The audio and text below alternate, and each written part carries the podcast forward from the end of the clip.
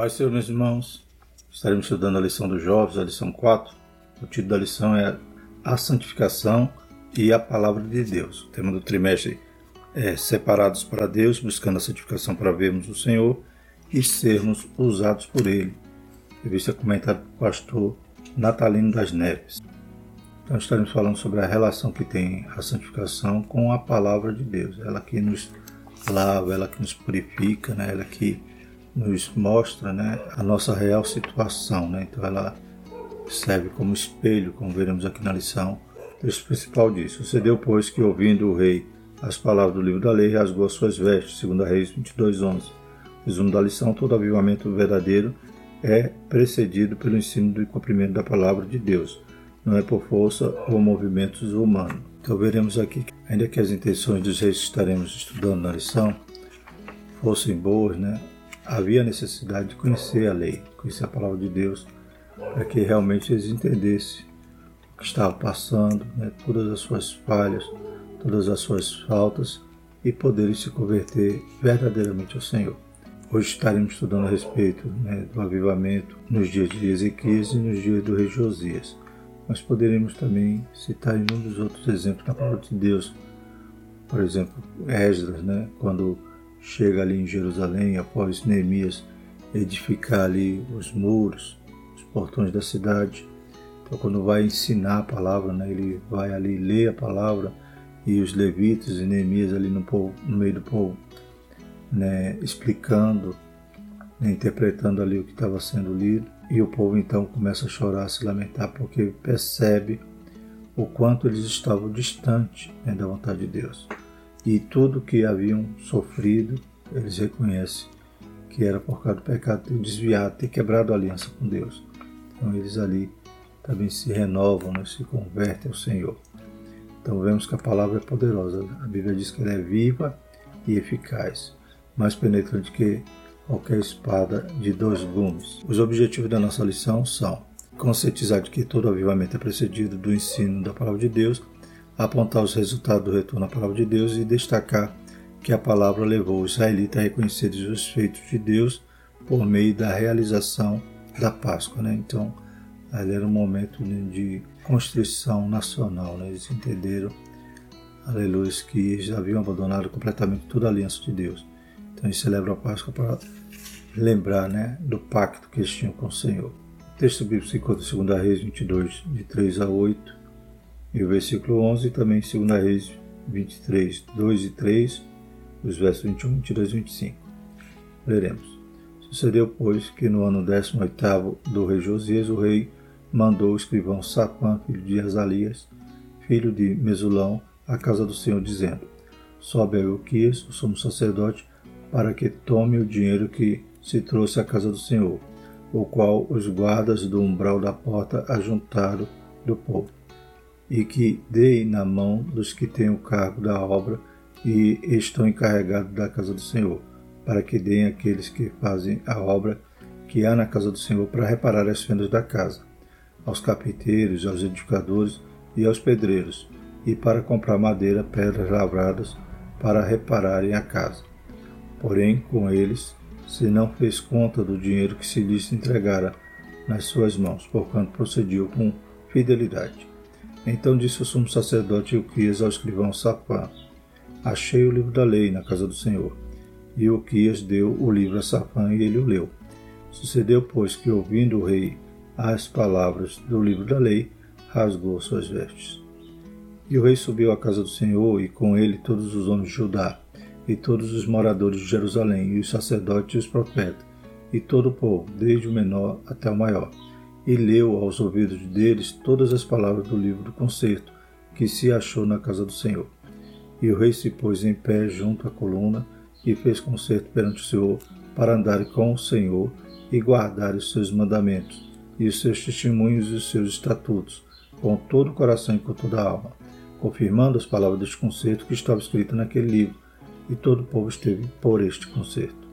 E o rei deu ordem a todo o povo, dizendo: Celebrai a Páscoa ao Senhor, vosso Deus, como está escrito no livro do concerto. Porque nunca se celebrou tal Páscoa como esta desde os dias dos juízes que julgaram a Israel, nem todos os dias dos reis de Israel, nem tampouco nos reis de Judá. E antes dele não houve rei semelhante que se convertesse ao Senhor com todo o seu coração e com toda a sua alma, e com todas as suas forças, conforme toda a lei de Moisés, e depois dele nunca se levantou outro tal.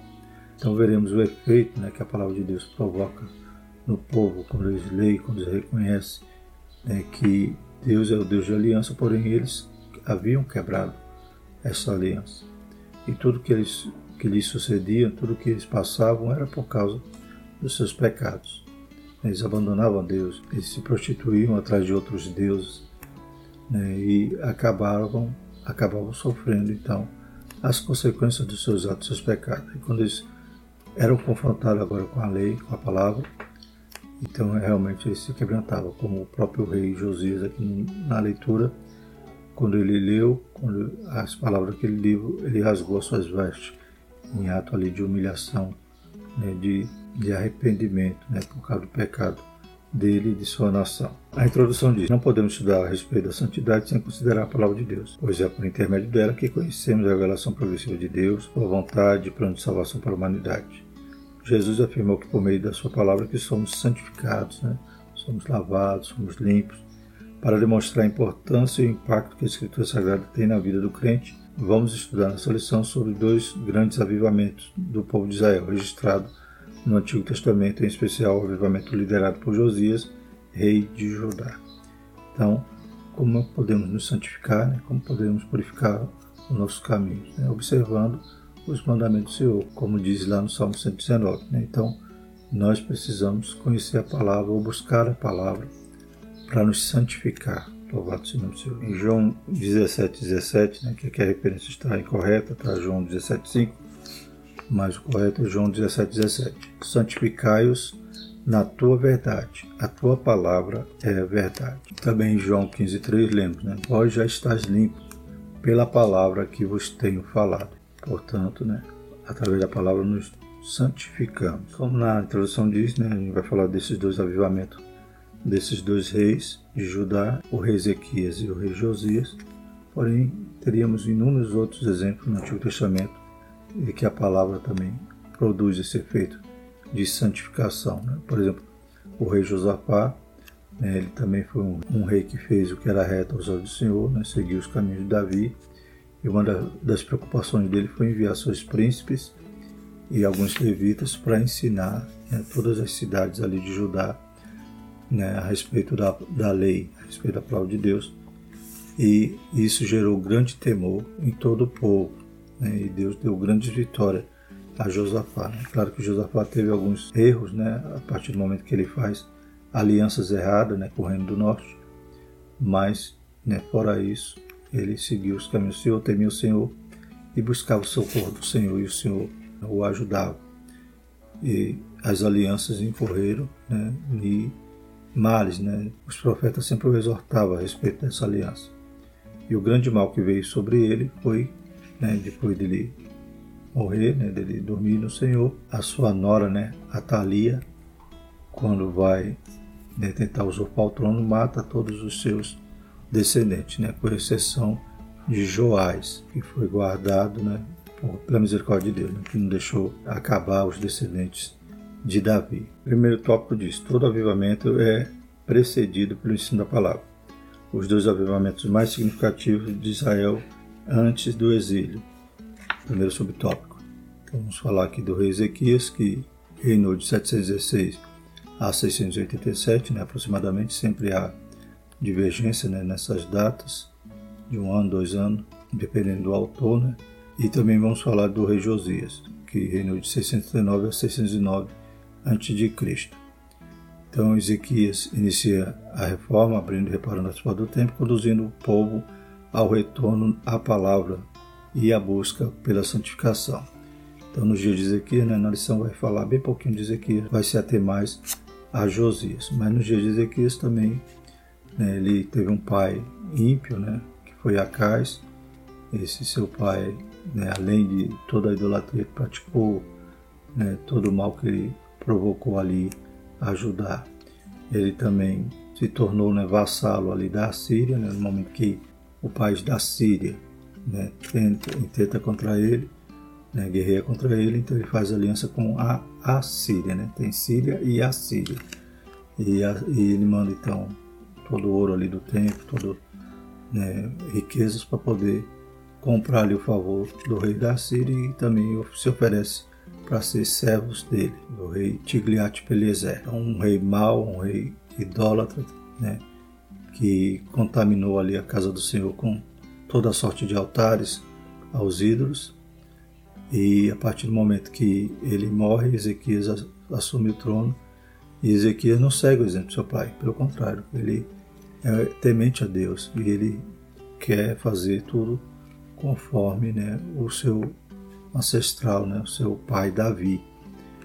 E ele realmente começa abrindo a porta do templo, ou melhor, purificando o templo, né, porque manda tirar todas as tranqueiras de lá. E então abre a porta do templo. E também ele conclama o povo né, a buscar o Senhor, a seguir os estatutos, os mandamentos do Senhor, toda a palavra do Senhor, para que não acontecesse com Judá o que estava acontecendo nos seus dias com Israel.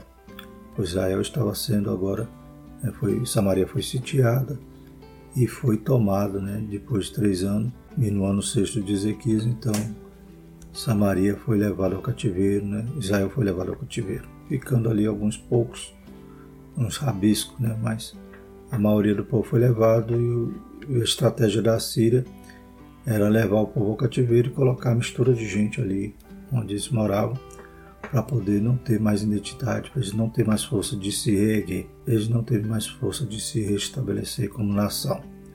E isso aconteceu então com o Reino do Norte.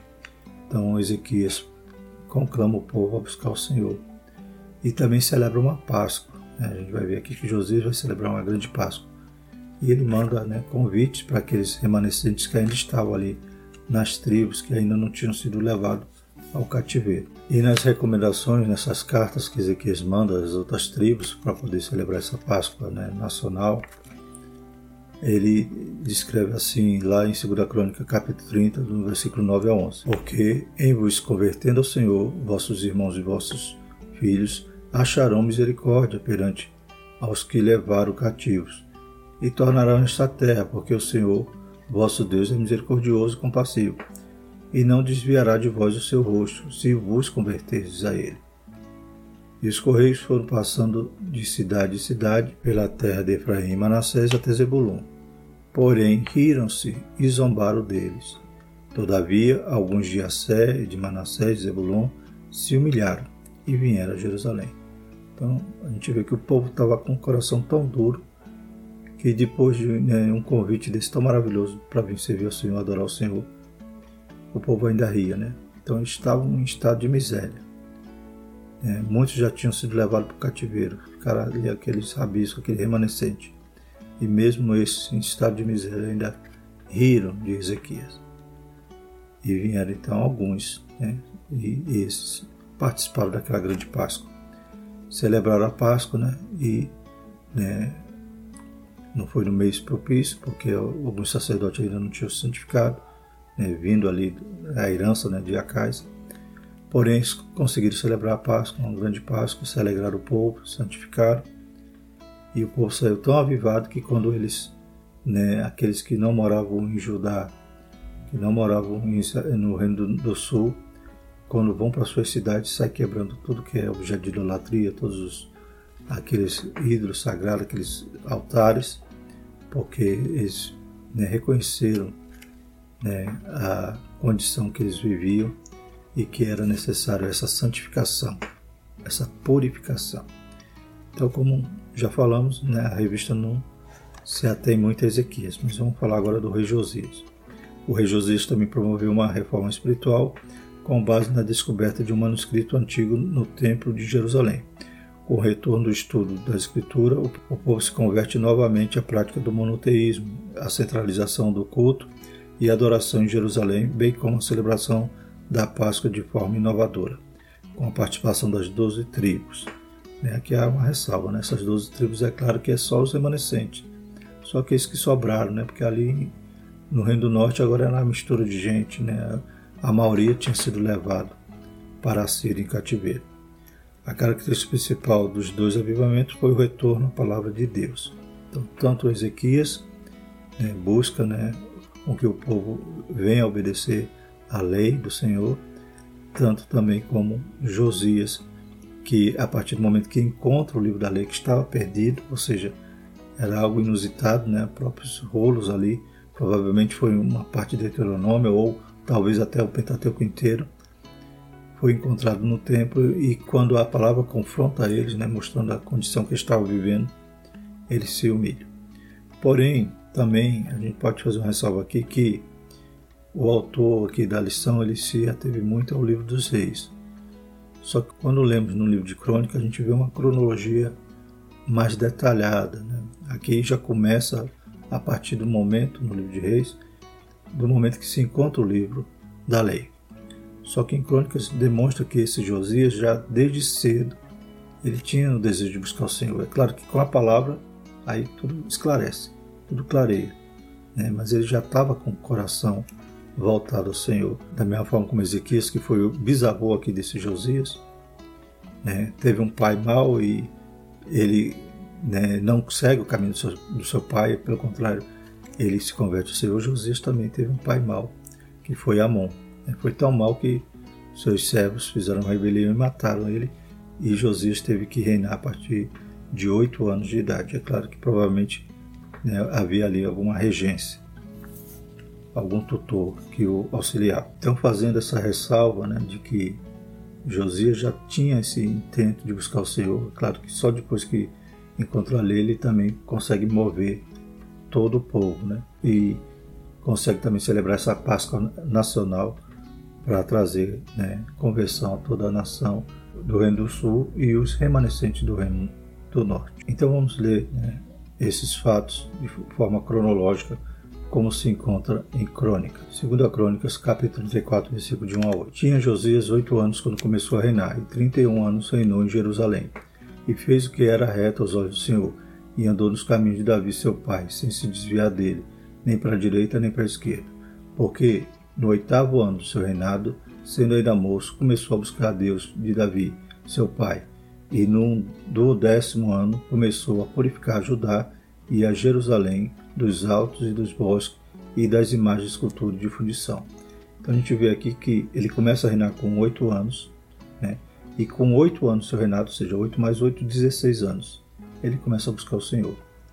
E depois de mais 12 anos, ou seja, 8 mais 12, 20 anos, com 20 anos de idade, ele começa a purificar Judá e Jerusalém dos altos, dos bosques e das imagens de escultura de fundição. Então o avivamento está ali, iniciando seu coração, né?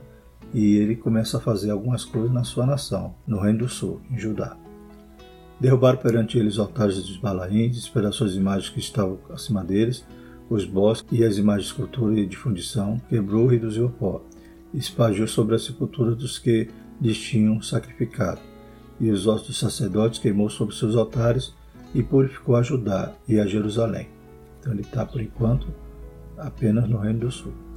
O mesmo fez na cidade de Manassés. Agora vamos para o Reino do Norte, e de Efraim e de Simeão, e ainda até Naphtali, em seus lugares assolados ao redor. Então havia uma profecia com mais de 300 anos anterior, né, nos dias de Jeroboão, que haveria um descendente de Davi chamado Josias que iria ali né, derrubar aquele altar que Jeroboão fez aos bezerros de ouro e profanar aquele altar.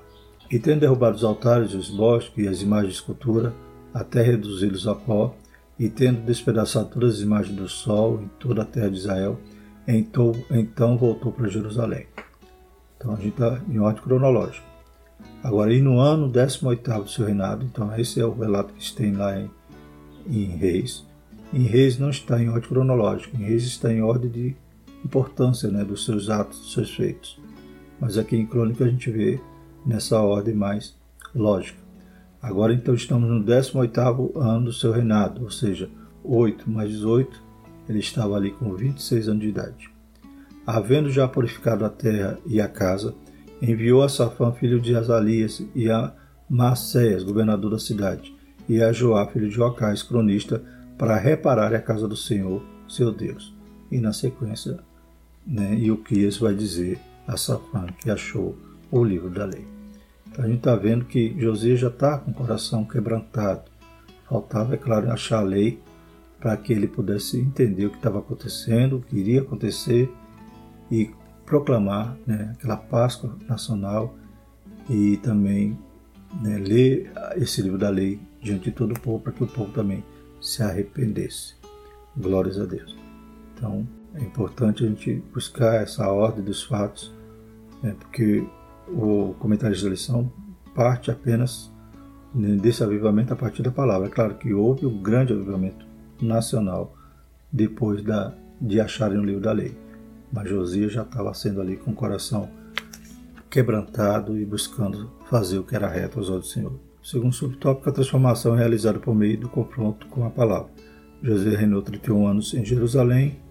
Enquanto esteve sob controle da Síria, teve dificuldades para fazer qualquer reforma religiosa, pois lhe era imposta a obrigação de adorar deuses pagãos. Após a morte de Assurbanipal, rei da Síria, ocorrida aproximadamente em 632, Josias aproveitou o momento para implantar a mudança no seu reino. Então, mais ou menos, né, essas datas, né, por exemplo, se esse rei da Síria morreu em 632 e Josias começou a reinar em 639, então foram sete anos depois que ele começou a reinar, ou seja, ele estava com 15 anos de idade. E na cronologia de crônica, com 16 anos ele começa a buscar o Senhor e a purificar ali Judá e as outras tribos. Então a gente percebe que essa herança né, de serem servos da Síria começou lá no pai de Ezequiel, lá em Acaz, né, e outros reis também, muitas das vezes iam buscar socorro da Síria, mas Acaz então começa esse vínculo né, de servidão, de, de serem vassalos da Síria. Nos dias de Ezequias ainda eram vassalos, mas Ezequias não se deteve em buscar o Senhor por causa da Assíria. Pelo contrário, né? ele fez todas aqueles, aquelas reformas, abriu o templo, purificou o templo, fez a Páscoa. E quando a Assíria vem confrontá-lo, né? a Assíria domina algumas cidades ali de Judá, porém, ele, né, quando Jerusalém é cercada, ele ora ao Senhor, busca no Senhor, né? Consulta o Senhor através de Isaías, e Deus então dá aquela grande vitória, né? quando Senaqueribe confronta, diz que quem era Deus, né, quem era né, Jerusalém, se a Síria já tinha dominado as outras nações, seus reis não foram nada para eles. Mas acontece que Deus manda o recado, né, dizendo, ó, ele, pelo mesmo caminho que ele veio, veio ele vai. Né? E quando ele chegar lá, ele vai morrer. E os seus soldados, né, então, sofrem aquela grande derrota, porque Deus mandou um anjo e mata ali 185 mil soldados. E quando Senaqueribe volta para sua terra, ele é morto lá, né, através de uma rebelião. Então a gente sabe que nosso Deus é fiel e Ezequiel não teve medo. Então, é claro que ele ficou assombrado, né, mas ele confiou no Senhor, o Senhor deu vitória. Josias também, creio que também não ia ser impedido de buscar o Senhor por causa dessa condição de vassalo, né, mas, conforme o comentarista, né, baseado nessas datas, mais ou menos na, na idade que Crônicas diz, que lemos em Crônicas, que ele começou a buscar o Senhor com 16 anos. José iniciou mudanças com a reforma da estrutura física do templo. Né? A gente vê que ele já estava avivado, que ele estava mandando reformar o templo, que vai achar o livro da lei no meio dessa reforma. Então ele não era igual aos seus pais, que fechava o templo, né? ele estava ali reformando e né, consertando todas as brechas. Durante a reforma, o livro da lei é encontrado pelo sumo sacerdote Uquise e chega às mãos do rei. A leitura da escritura passa a ser o um marco na vida de Josias, que percebeu o quanto ele e o povo estavam distantes da vontade de Deus. O, o rei passa a ser outra pessoa a partir do confronto com a palavra. Né? A gente vai estudar aqui que a palavra pode produzir esses dois efeitos em nós, né? Ou confronto ou conforto. Né? Glórias a Deus. Confronto é para demonstrar nossas falhas, nossos erros, né, o espelho. E o conforto é quando buscamos o Senhor, quando estamos né, com a nossa aliança né, intacta, quando estamos com o nosso altar consertado, a gente pode saborear o conforto que a palavra pode nos produzir. Terceiro subtópico, a leitura compromissada da palavra produz arrependimento.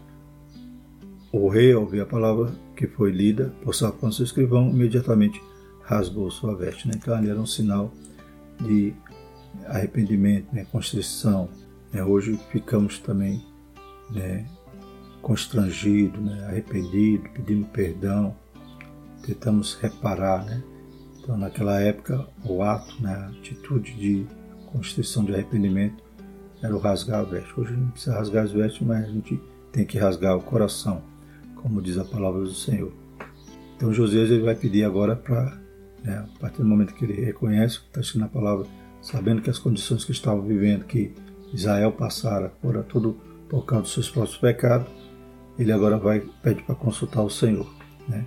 Aqui na lição não diz, mas o sacerdote né, e toda aquela comitiva vai consultar a profetisa Ulda. Né?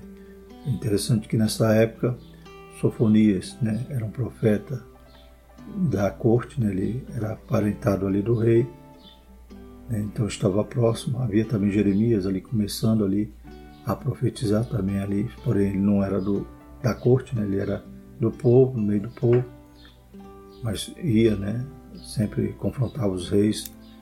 Né, ele elogia Josias em alguns momentos na sua profecia, no seu, no seu livro. E havia também Abacuque nesse período, mas eles vão consultar Uda, né, que era uma profetisa. Isso é interessante, né? Então, desses três profetas, né, eles não foram consultados nesse momento a, a consulta à profetisa Uda, era uma mulher temente a Deus e que né, Deus usava poderosamente. Então foram e ela entrega a mensagem, né, dizendo que tudo que estava ali escrito ia acontecer com Judá, ou seja, Judá ia ser destruída por causa dos seus pecados. Mas como Josias se arrependeu, né, como Josias se humilhou, Deus não ia permitir que acontecesse nos dias dele, então ia adiar o castigo. A Bíblia é como um espelho, ela mostra a realidade de cada pessoa diante de Deus. Quando alguém busca ler e obedecer a palavra com reverência, ela provoca mudança. Né? Josias tinha dado o primeiro passo, o reconhecimento da situação real em que encontrava o povo de Deus. Glórias a Deus. Segundo tópico, os resultados do retorno à palavra. Primeiro subtópico, a purificação do tempo. O rei já havia experimentado o poder purificador da palavra e agora ele desejava que o povo também experimentasse desse poder.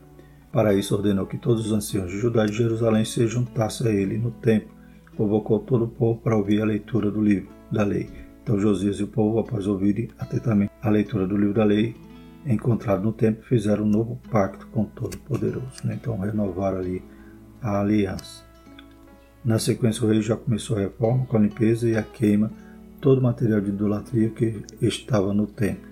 Ali houve utensílios que foram feitos para adoração a Baal, um bosque para todo o exército dos céus, também retirou e queimou da casa do Senhor o ídolo do bosque.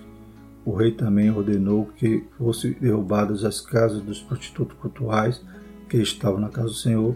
Tudo foi retirado pelo rei Josias. Né? Então, aqui nessa sequência, no livro de Reis, né, como já falamos, né, segundo o comentário Bacon, não está na ordem cronológica, está na ordem de importância né? porque em Crônica a gente vê que Josias já começaram a fazer isso antes de achar o livro da lei. O livro da lei vai provocar o quê? É uma reflexão em relação à situação que estava vivendo, os pecados que eles estavam cometendo e né, a consequência desse pecado.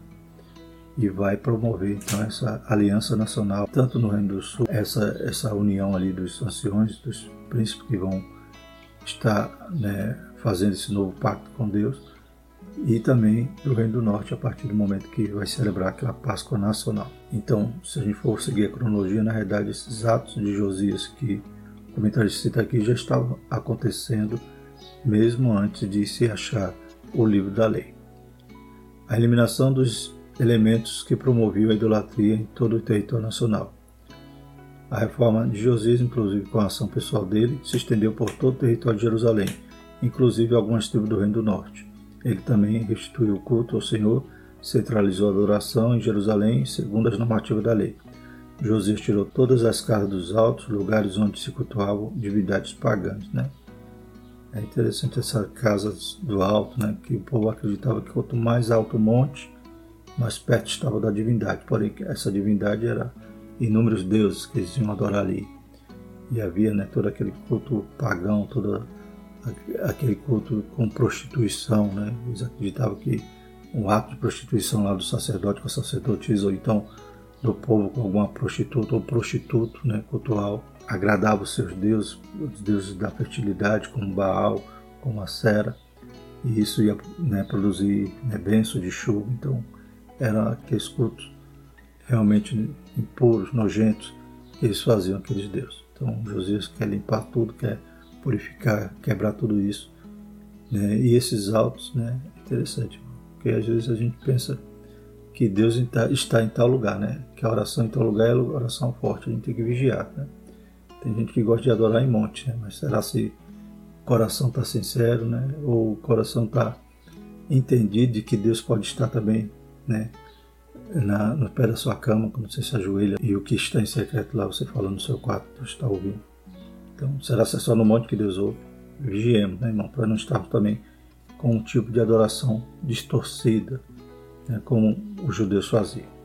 Então, Josias vai eliminar todas essas impurezas, né, toda essa imundície da, da, idolatria, do paganismo. A grande maioria dos lugares altos ficavam à sombra de alguma árvore para configurar como local sagrado. Por fim, Josias destruiu os sacerdotes que os reis de Judá estabeleceram para incensarem sobre os altos.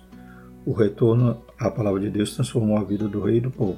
Assim foi possível uma mudança radical em relação à idolatria que estava relacionada também às questões morais e éticas. Né? Tem estudado que o temor ao Senhor né, é o princípio pra, da sabedoria, é o princípio também para o caminho para alcançar a santificação.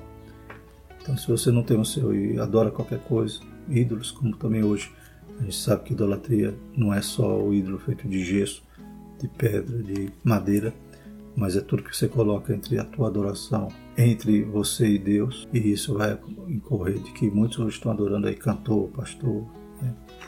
e homens, profetas, e também está cometendo esse erro, essa falha, ou seja, está perdendo temor ao Senhor. Isso é subtópico o restabelecimento do culto a Deus. A remoção de tudo que estivesse ligado à idolatria era apenas um dos aspectos da reforma que precisava ser realizada. Na sequência ocorreu o estabelecimento o culto a Deus, com base nos preceitos prescritos. Né? Então a lei, além de confrontar, também dava direção né?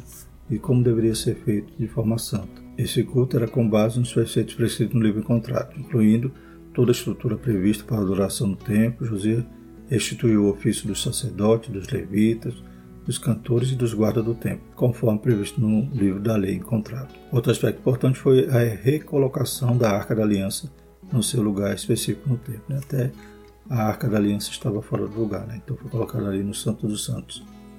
Com a mudança realizada, tudo estava preparado para ser oferecido um culto exclusivo, santo para Deus.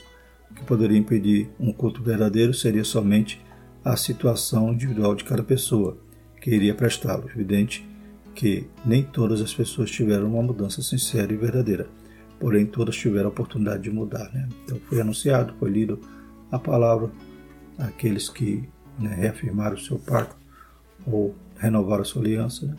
de forma sincera, é claro que alcançaram né, a graça de Deus. Porém, muitos, é claro, que ficaram com raiva, né? Vai tirar isso aí, mas a gente gosta tanto disso aí para idolatrar, para adorar outros deuses, né? mas como o rei mandava, não tinha que obedecer. Né? Então, nem todos estavam ali em sinceridade. Tanto é que, após a morte de Josias, a nação, mais uma vez, né, volta a praticar os erros e é claro que o castigo que estava previsto, que estava profetizado, viria e veio. Terceiro tópico, o retorno à adoração por meio da Páscoa. Né? Então, da mesma forma com Ezequias, Josias também vai promover uma Páscoa, e esta nacional, trazendo os israelitas, aqueles remanescentes, aqueles que ainda sobraram, que não foram levados para o cativeiro, que estavam ali ainda os mais pobres, né? normalmente faziam os reis, os impérios faziam assim, né? deixava os mais fraquinhos na terra. Mas esses então vêm a Jerusalém e participam dessa Páscoa. Então é, a, a adoração volta a ser centralizada ali em Jerusalém. E o primeiro subtópico, a festa da Páscoa centralizada em Jerusalém, está lá em 2 Reis 23, 21, 25. Nos tempos de Josias, antes da reforma, a Páscoa não era celebrada. Ele vai participar de sua primeira Páscoa somente no 18º ano do seu reinado, né? então com 26 anos de idade. A Páscoa é a mais importante festa judaica. Ela é a celebração da libertação dos hebreus do Egito. tem um significado importante para os israelitas e seu relacionamento com Yahvé como Deus único. A centralização da Páscoa de Jerusalém foi um dos pontos centrais da reforma de Josias. A celebração da Páscoa se transformou em um evento nacional. A centralização exigiu a formação de toda uma estrutura. A celebração acontecia em 14 do mês de Abid, conforme a orientação do Senhor em Deuteronômio 16.1. Então teve que restaurar tudo, né? A ordem dos levitas, sacerdotes, tudo para poder celebrar e trazer o povo, né? Que foram convidados, como também nos dias de Ezequias. E a gente viu que quando Ezequias mandou a carta, ainda né, sugeriu, né? Quem sabe, se vocês se arrepender, vocês vão. Né, aqueles que for levar o cativeiro, Deus vai ter misericórdia de trazer de volta. Mas o povo, em vez de se arrepender, ria. Porém, agora em Josias, né, o povo vem para a Páscoa e celebram ali de forma centralizada. A Páscoa de todos os tempos, o próprio texto bíblico afirma que a Páscoa de Josias foi maior desde os dias do juiz. Né? Então, foi uma Páscoa que realmente foi ímpar, né? foi sem igual desde os dias do juiz. Foi, realmente havia ali aquela restauração, aquele avivamento no meio do povo. A leitura do livro da lei encontrada no templo durante a reforma aguçou a fé de Josias e de grande parte do povo. Assim, mudanças significativas foram realizadas com o intuito de retornar a fé e a adoração ao Senhor. A palavra de Deus tem o poder de confrontar as pessoas e de revelar suas falhas com vista à sua restauração, santidade e comunhão com Deus. Né? Aqui na lição tem um erro, está né? Tá dizendo relevar, mas é revelar. Então a palavra tem essa capacidade de confrontar, né? esse espelho que vai mostrar se estamos né, sujos, se estamos né, despenteados, se estamos o que está fora do padrão, né? E ela vai nos revelar todas as falhas. E o terceiro e último subtópico, Paulo usa a figura da Páscoa para exortar a pureza cristã. Ao escrever aos Coríntios, Paulo usa a metáfora do fermento, elemento que era proibido na preparação da Páscoa, para exortar os crentes sobre as impurezas que haviam adentrado na igreja e para incentivar a busca da pureza. Na Bíblia, o fermento é tido como um símbolo do que é mau e prejudicial, da mesma forma que durante a celebração da Páscoa era lançado fora todo tipo de fermento, Êxodo 12 e 15. Assim também a igreja deveria se purificar, retirando de seu meio tudo que pertence ao velho homem, Efésios 4, 22 e 24. Na atualidade, a Páscoa tem um novo sentido para os cristãos, Paulo apresenta Cristo como o verdadeiro Cordeiro Pascual, que foi crucificado por nós, está lá em 1 Coríntios 5, 7. O sangue de Cristo aspergido na cruz é a causa da libertação espiritual dos que creem. Os cristãos devem celebrar a santificação, a salvação e a liberdade em Cristo e praticar a pureza cristã por meio da santificação. 1 Pedro 1,15. Né? Então a gente sabe que a Páscoa para nós, né, como para o Israel era a libertação, também para nós é a libertação. Jesus morrendo né, sendo oferecido como Cordeiro Pascal, Cordeiro que tira o pecado do mundo, como disse João. E nós teremos uma Páscoa mensal, né, que é a nossa Santa Ceia. Glórias a Deus. Por isso que a gente tem que estar puro, temos que examinar nós mesmos, como diz lá em, em 1 Coríntios capítulo 11.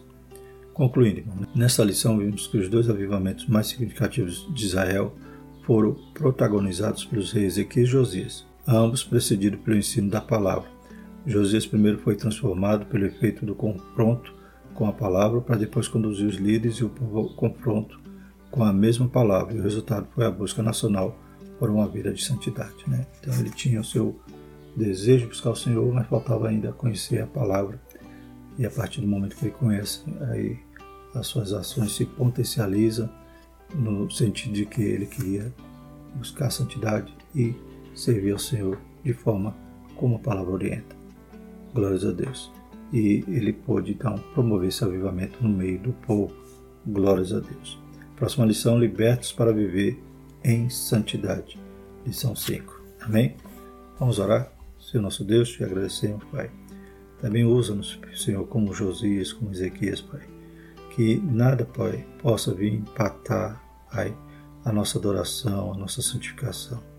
Deus, ainda que estejamos vivendo no meio de uma geração perversa, que o Senhor possa nos purificar, nos ajudar, que nós possamos ser sal e luz, fazer a diferença, em nome de Jesus. Pai, que a Sua palavra seja continuamente como lâmpada e luz para o nosso caminho. Em nome de Jesus nós te agradecemos. Amém. Que a graça do nosso Senhor Jesus Cristo, o amor de Deus a comunhão do Espírito Santo permaneça sobre todos nós, hoje e sempre. Amém.